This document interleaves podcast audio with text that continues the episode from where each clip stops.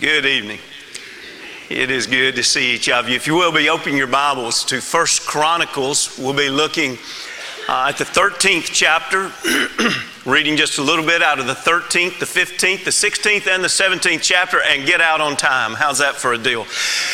We want to say a big thank you to our ninth graders. This afternoon, they spent pretty much the entire afternoon uh, raking yards for some of our members that are just wonderful, wonderful folks that it really benefited them greatly. And that's a lot of effort, and we really appreciate you. And we want to encourage you to spend your life doing good to all men, especially to those of the household of faith. Also, many of you throughout the year and year and a half, you have hosted the widows and widowers in your home, and they want to say thank you tonight by offering you some homemade dessert. It's in the fellowship room. Right after uh, we close this period of worship, you can just step over to the fellowship room. It's already set up, and you can enjoy some delicious desserts, some coffee, and other drinks. And, um, and also, I, think they're also giving out hugs, and so you can't go wrong with desserts and hugs. And uh, we love and, and, appreciate our, our widows and widowers so much. They do so much good uh, in the life of this church, and we're thankful uh, that they're reaching uh, out to encourage uh, so many of you in that way tonight. So don't, don't forget about that. All the good that we enjoy comes from God. Recollect that. At last, most men forget it. Rowland Hill used to say that worldlings were like the hogs under the oak tree, which eat the acorns but never think of the oak from which they fell, nor lift up their heads to grunt out a thanksgiving. Yes, so it is. They munch the gift and murmur at the giver. Charles Spurgeon said that years ago. What about you? Are you like the hogs, the animals that receive every day? And as far as we never know, never pause to think, where does this blessing come from? Surely this week we will remember to be grateful. But surely, as God's people, we know the importance of being grateful every day of our life. We talked this morning about the attitude that gratitude was not just a thought. It doesn't become gratitude until we feel the indebtedness and then act upon it to express kindness and gratitude in return. I hope that you and I are able to think about that and apply it to our life with family that we live with, co-workers we work with, friends that we engage in relationships, and especially in the relationship with God. This morning we waded just a little bit into First Chronicles and mentioned Second Chronicles to some degree. We talked about that it was one book written for the purpose of encouraging the exiled people as they came back home. And what they came back home to was not the glory days of Israel by any stretch of the imagination. Israel loved the Davidic kingdom.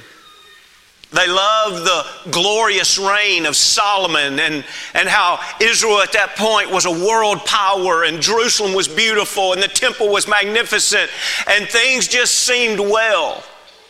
And they come back home to a place that,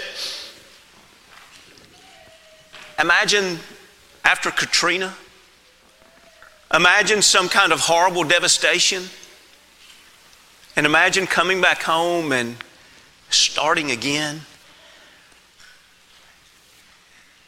And God sent different leaders to help them. The second wave of help, He sent Ezra, He sent Nehemiah. And perhaps there may be kind of a disconnect in our mind that hopefully we can simply connect tonight. When God sends people, it just seems to click. Oh, sure. That's great. I'm glad that God could send Nehemiah to help them. But have you ever thought about God sent the book of 1st and 2nd Chronicles. It was another way to help them. Just like Nehemiah was, went, was sent to help them build back the wall, this writing of 1st and 2nd Chronicles was meant to show them a continuity that they are still connected to God. They are still connected to the, the heritage that comes through Israel from God. That there's still this living hope because of who they are. They're Israel, they're God's people.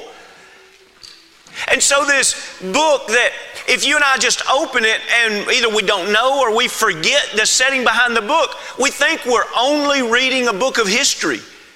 But really, it was God writing what He wanted to pick out. And I want to emphasize that tonight because I'm telling you, I don't know all the reasons why we're studying what we're studying tonight. I just know God put it there. And He put it there to say to people that were discouraged, I want you to learn some of these life lessons. Maybe they were thinking, we're not really connected to God and we don't know how to be connected to God. So he especially in 1st and 2nd Chronicles, he picks out stories of David and Solomon to say, "Let me show you my involvement and their involvement in our relationship with each other and with Israel." And then later he does show the divided kingdom. But even in that, he shows over and over, "You walk with me and I will show you how you will be blessed.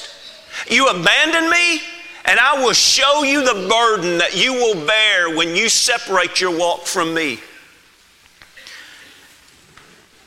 Tonight, I'd like for us to look at parts of three different stories.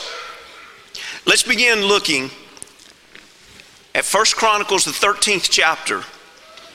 And as we're about to read this, it would help for us all to be reminded that David was building back Jerusalem, um, or uh, let me rephrase that. David was building up Jerusalem to be a national capital for Israel.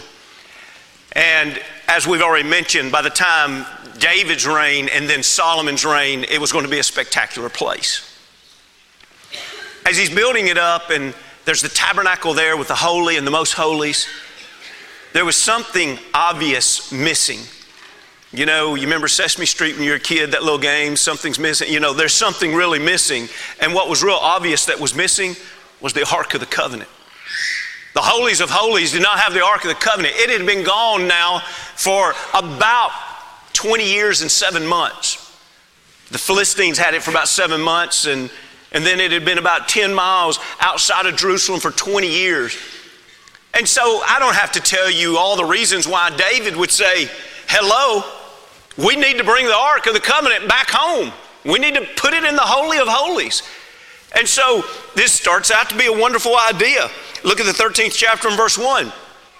Notice what the chronicler brings to emphasis. He's inspired by the Holy Spirit of God. So God is sending this message, and I want you to notice what he emphasizes. He literally begins this story by saying, Then David consulted. Hmm. Who did he consult with? the captains of thousands and hundreds with every leader.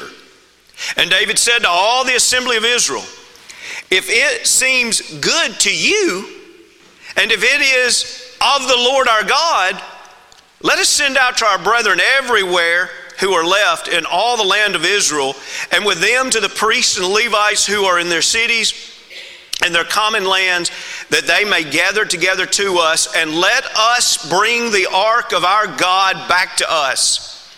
For we have not inquired of it since the days of Saul.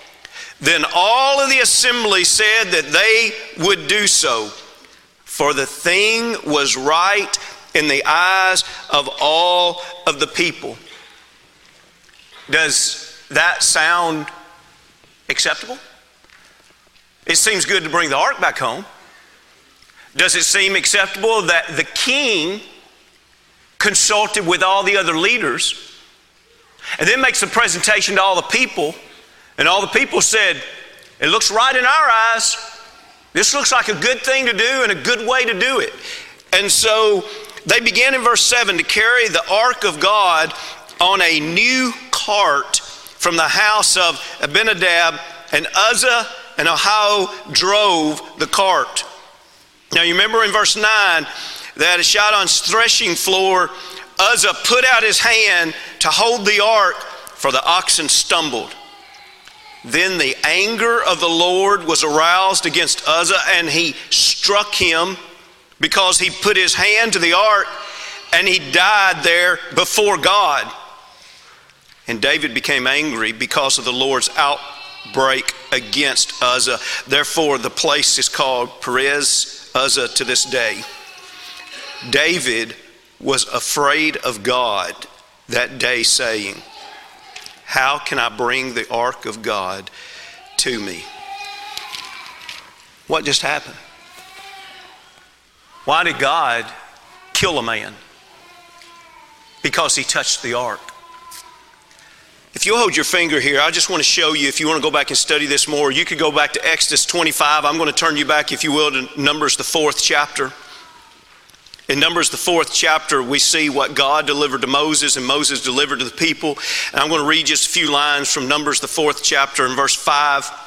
Numbers, fourth chapter, and verse 5 When the camp prepares to journey, Aaron and his sons shall come, and they shall take down the covering veil. See, that's, that's the veil in the ark, or uh, in the uh, tabernacle, and cover the ark of the testimony with it and then it continues to talk about other things that they will do. Even in verse 6, they'll insert the poles. And then in verse 11, that's said again that they shall insert the poles. And then when you go down to the middle of verse 15, the middle of verse 15, the sons of Kohath shall come to carry them, but they shall not touch any holy thing. What do he say? Lest they die. These are the things in the tabernacle of the meeting which the sons of Kohath are to carry. In other words, God had made it very clear that only the Levitical tribe was to deal with these things. And the ark was to be carried only by poles that would run through the ark and carried upon shoulders. And what we've just read was David consulting with other leaders and the idea of let's build a new cart. Let's Let's bring this home on the cart.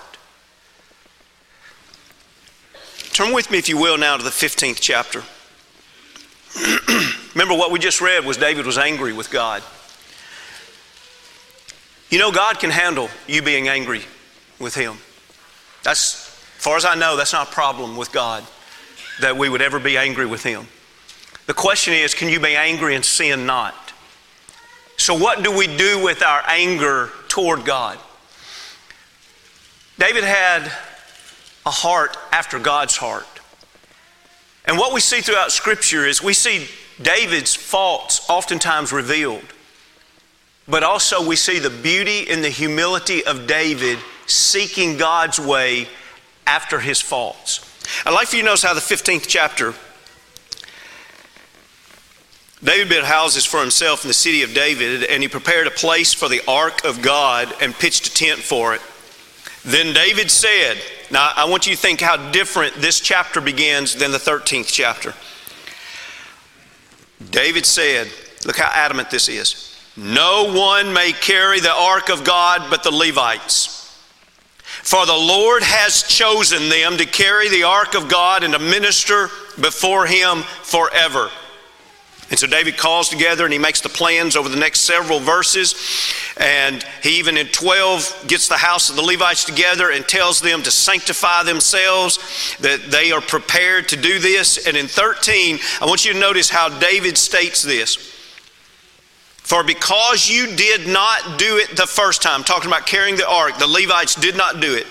The Lord our God broke out against us because we did not consult him about the proper order.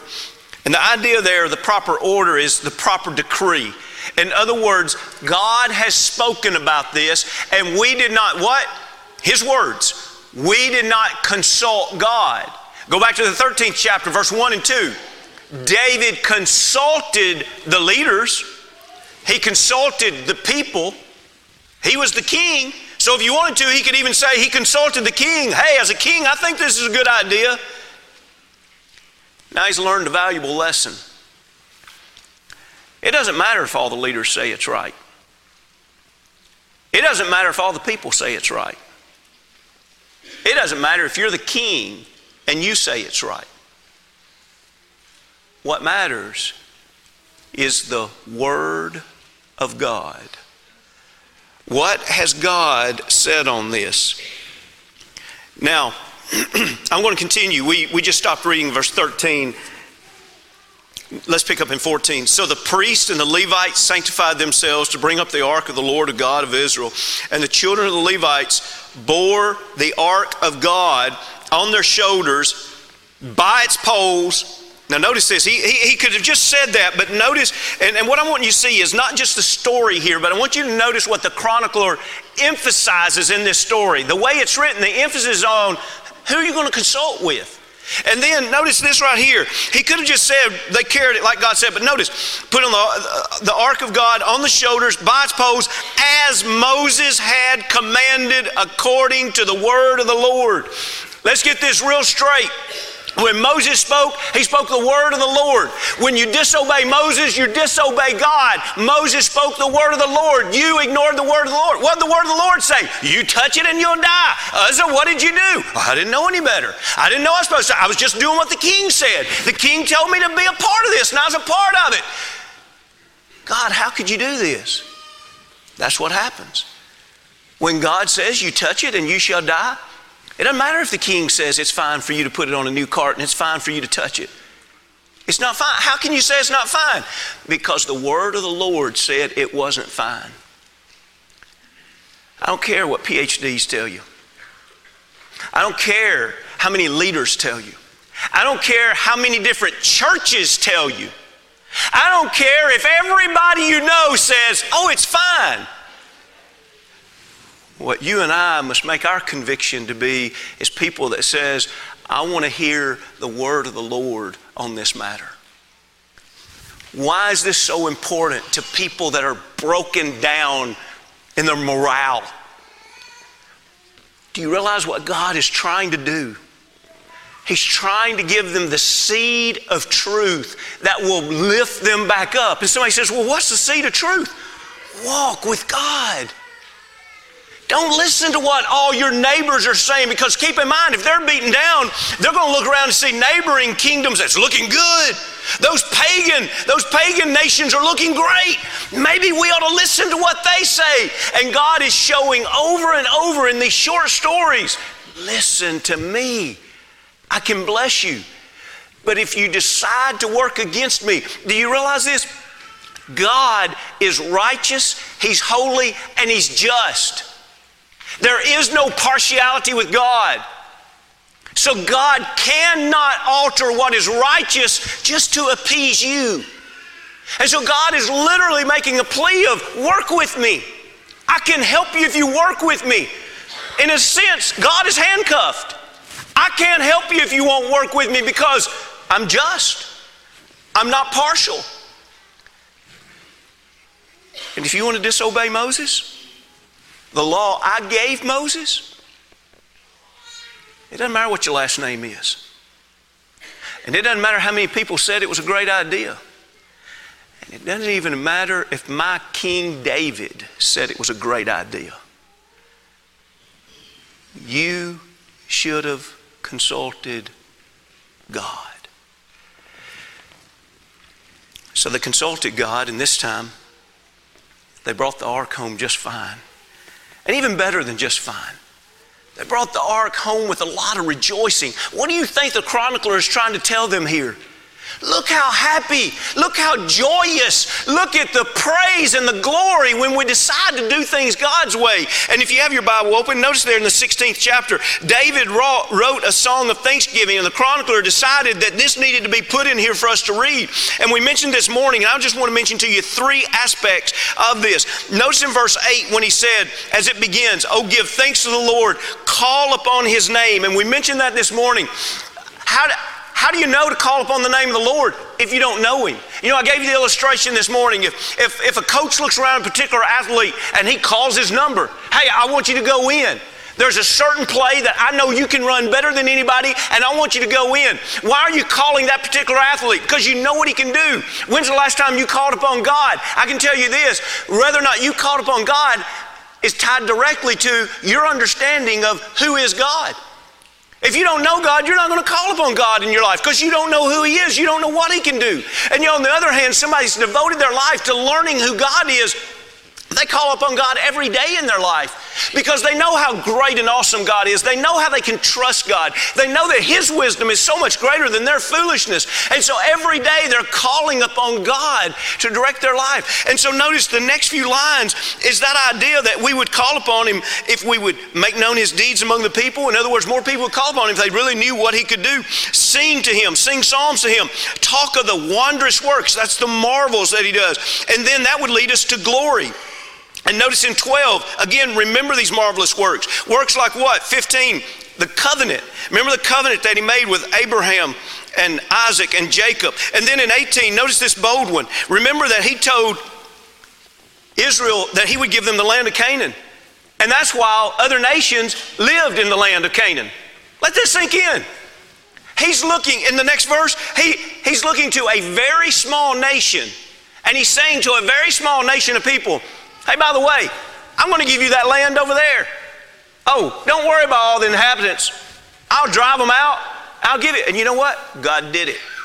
How marvelous are those deeds? These are the things that Israel was to recall to each other and recognize how great and powerful God is. That leads us to 29 when he says, Give to the Lord the glory due his name.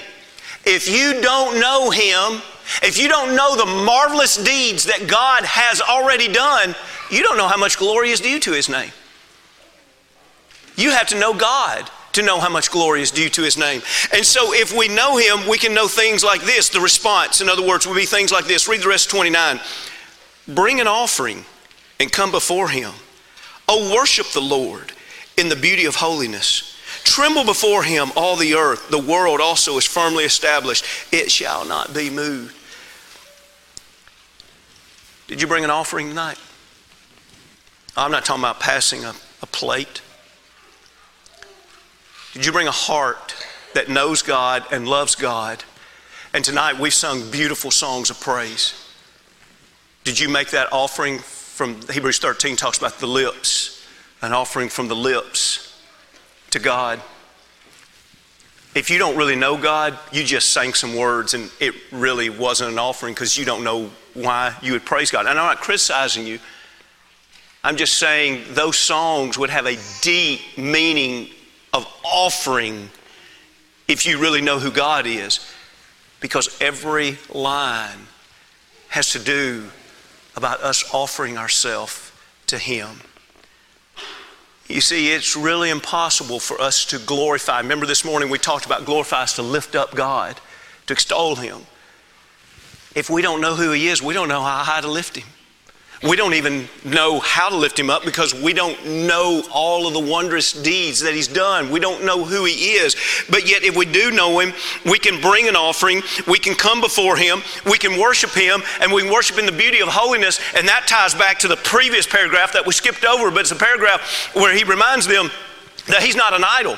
And oftentimes, idolatrous worship was linked to carnal, fleshly behavior. And they would do things that would be very immoral in the name of their religion. And so now he's, he has just covered just a little bit of that, not touching directly on that, but touching directly on the idea of God's not an idol. And now he turns around and he says, We're going to worship our God. We're going to praise him. We're going to glorify him. We're going to bring an offering to him. We're going to worship him in what? The beauty of holiness. He's holy. He calls us to be holy. When we are cleansed by God and brought into His presence to worship, all He asks of us is purity. All He asks of us is holiness. And those people that worshiped idols got themselves deeper and deeper ingrained in carnal and fleshly living.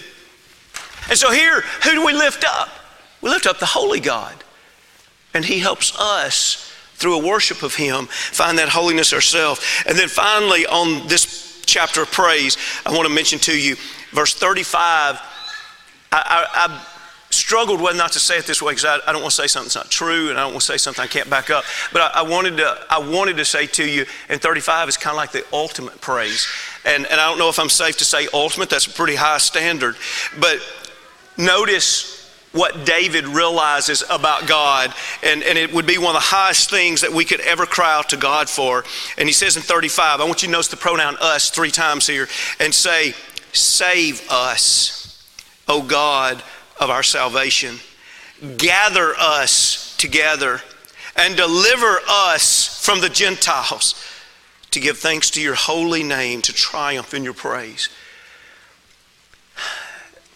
David is speaking very much from the idea that there's a physical enemy out there that would love to destroy Israel, the Philistines, namely, to be one. And he realizes that the only way that they have strength and the only way that they are strong is because God has saved them. God has gathered them. The idea, hey, let me bring you in close and take care of you. God has delivered them from their enemy and into a place. That is New Testament language of salvation through Jesus Christ. We have an enemy and the only way that the enemy will not destroy us is for God to save us. And when He saves us, He gathers us. It's the idea of sanctification. We leave the world, and He's the one that conveys us. This is Colossians 1 language. He conveys us into the kingdom of His dear Son. He gathers us into His kingdom. And because of that, we're delivered from the enemy and to our Heavenly Father when we think of reasons, this, this whole passage here is a Psalms of thanksgiving and praise. And it can't be a coincidence or insignificant that it ends by the praise being God, we know why we're calling on your name. We know why we glorify you and lift you up. You're our Savior. You're the only one who can deliver us. You're the only one who can gather us. And how beautiful is that? And this next point is the quickest of all the points, and we'll make this one very quick, but I'd like for you to look in the 17th chapter. I'm not saying all three of these tie together smoothly. I'm just saying that when we look at one segment of First Chronicles, this is what the chronicler, inspired by God, wrote to the people to encourage them not to be downtrodden. In other words, we could take away what he emphasized in the story of the ark was he emphasized the fact that we need to be careful who we consult. And if we'll just consult God, it will bring the great things in our life and it will cause us to burst out in praise and thanksgiving like David. Look at the great things that God has done. God is saving us, God is delivering us. And sometimes we get so excited with the great things that are being done that we just want to jump in there and do even greater things. Things like this, 17 and 1. Now it came to pass when David was dwelling in his house that David said to Nathan the prophet, See how I dwell in a house of cedar, but the ark of the covenant of the Lord is under tent, curtains. Now, now you see what he's saying there, right? A house was considered a permanent structure. David says, Nathan, have, have you noticed this? I'm in a permanent structure and God lives in a tent. And not only that, Nathan, let me be frank with you. I live in a really nice house. In that day and time, if you live in a cedar house, you're telling me you live in a nice big cedar house? Yes, I'm the king. I built a nice big cedar house. I live in a permanent structure that's made out of very nice materials. And Nathan, the Ark of the Covenant has the mercy seat of my God. He sits in a tent, a temporary structure. It's just made with curtain. Doesn't sound really nice to me. Hmm. Verse 2 Nathan said to David, Do all that is in your heart, for God is with you. But it happened that night that the word of God came to Nathan, saying, Go and tell my servant David, Thus says the Lord. Now, wait a minute. That sounds like what we studied before, how important it is consult the Lord. You mean to tell me when Nathan said that back in verse 2, that he told David to do what was ever was in his heart and that God was with him? You mean to tell me that wasn't from God? No, that was from Nathan. Now, think about it. do whatever's in your heart. The idea of your heart's your deepest desire, but also the idea of your heart is probably pointing to sincerity. David, look, this is something you really want to do from God. David, just look in your heart, and if it's the sincere desire of your heart, You just go out and you do what you think is right for God. And so God comes to Nathan this night and he tells him in verse 4 Go and tell my servant David, Thus says the Lord, You shall not build me a house to dwell in. For I've not dwelt in a house since the time I brought up Israel, even to this day, but have gone from tent to tent and from one tabernacle to another. Wherever I've moved about with all of Israel, have I ever spoken a word to any of the judges of Israel, whom I commanded to shepherd my people, saying, Why have you not built me a house of cedar? And then he continues for several verses explaining why David is not going to build a house. I don't doubt David's sincerity here. But you and I need to be aware of a very important thing that you are not God. And just because you think something is really important and you think something really ought to be done for God doesn't mean it's important to God. and doesn't mean that God wants it. I just want to let you think about that for a moment. You can believe with all of your heart something is very important. But how are you going to know whether or not it's important to God? Well, notice what his answer was. His answer was not only, hey, David, this isn't important to me, but notice how he explains it. He literally explains it by saying, I've been talking to prophets and judges for a long time now, David. Well, he's talking to Nathan. Nathan, tell David this. Have I ever said to one of them, have I ever said a word to one of them about why have you left me in a tabernacle? Have I said to one of them, I sure wish you'd build me a permanent house? Have I said to one of them, I'd like a nice house made out of maybe cedar? And what would Nathan and what would David have to say? No, God, you've never mentioned that. I don't know how to emphasize this except to just beg you to take and chew on it and study it and make it a part of our hearts. We are not God. His thoughts are so much higher than our thoughts, and we are verging on the height of foolishness and arrogance whenever we start saying, Well, I think God would want this. And our, I think God would want this has nothing to do with the Word of God. It just has to do with something that we have in our heart that we really feel passionate about and we're really sincere about. Don't ever bring God into your passions and sincerity unless God has brought Himself into it. And that's sometimes hard for us to not do because it's easy for us to talk ourselves into this is so important, this is so true.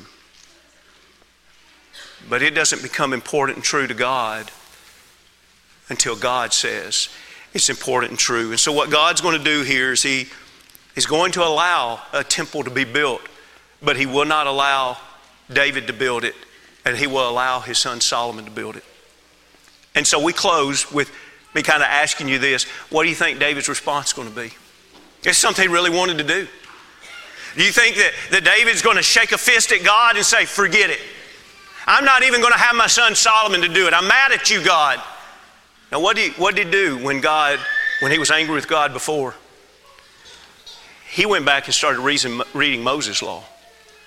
And he humbled himself and he turned to God.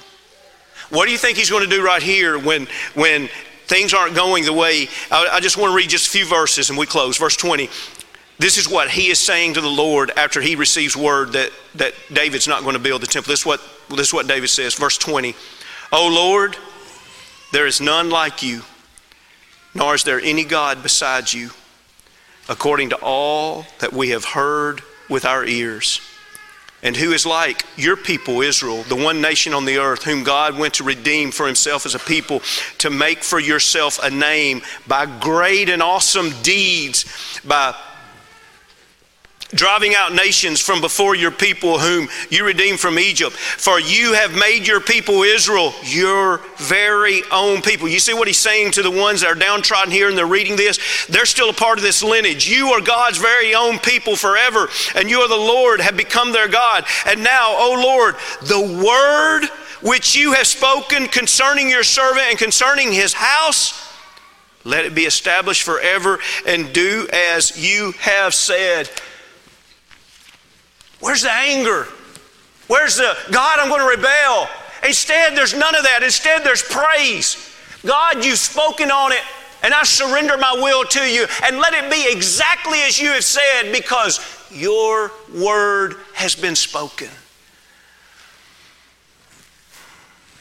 Do you realize what Israel's future could have been if they would have just walked step in step with God?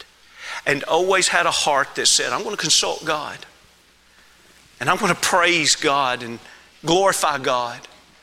And when something is important in my heart, I'm going to pause and see is it important to God before I just plow forward. Brethren, you can't hold back a church that's willing to live like that because they have the power of God moving them that's greater than any force Satan has. You can't hold back an individual that lives their life like that because they have the power of God guiding them. You can't hold back a family when the whole family says God's will be done and they mean it. Tonight, before we move anything, Let's see what God and consult Him on it. Before we step out the desire the heart, let's always ask God, what do you want? Tonight, is there anything we could do to help you move into this great week that in America we call Thanksgiving Week? That you could first and foremost be thankful because you're saved. If you're not saved right now, we do not, we're begging you, do not leave this building in the condition you're in. Consult God and obey Him. Let's leave here tonight giving praise that He saved you and He's gathered you and He's delivered you. Tonight, if you're ready to be immersed into Christ or you're ready to be restored and we can help you in any way, comes we stand as we sing.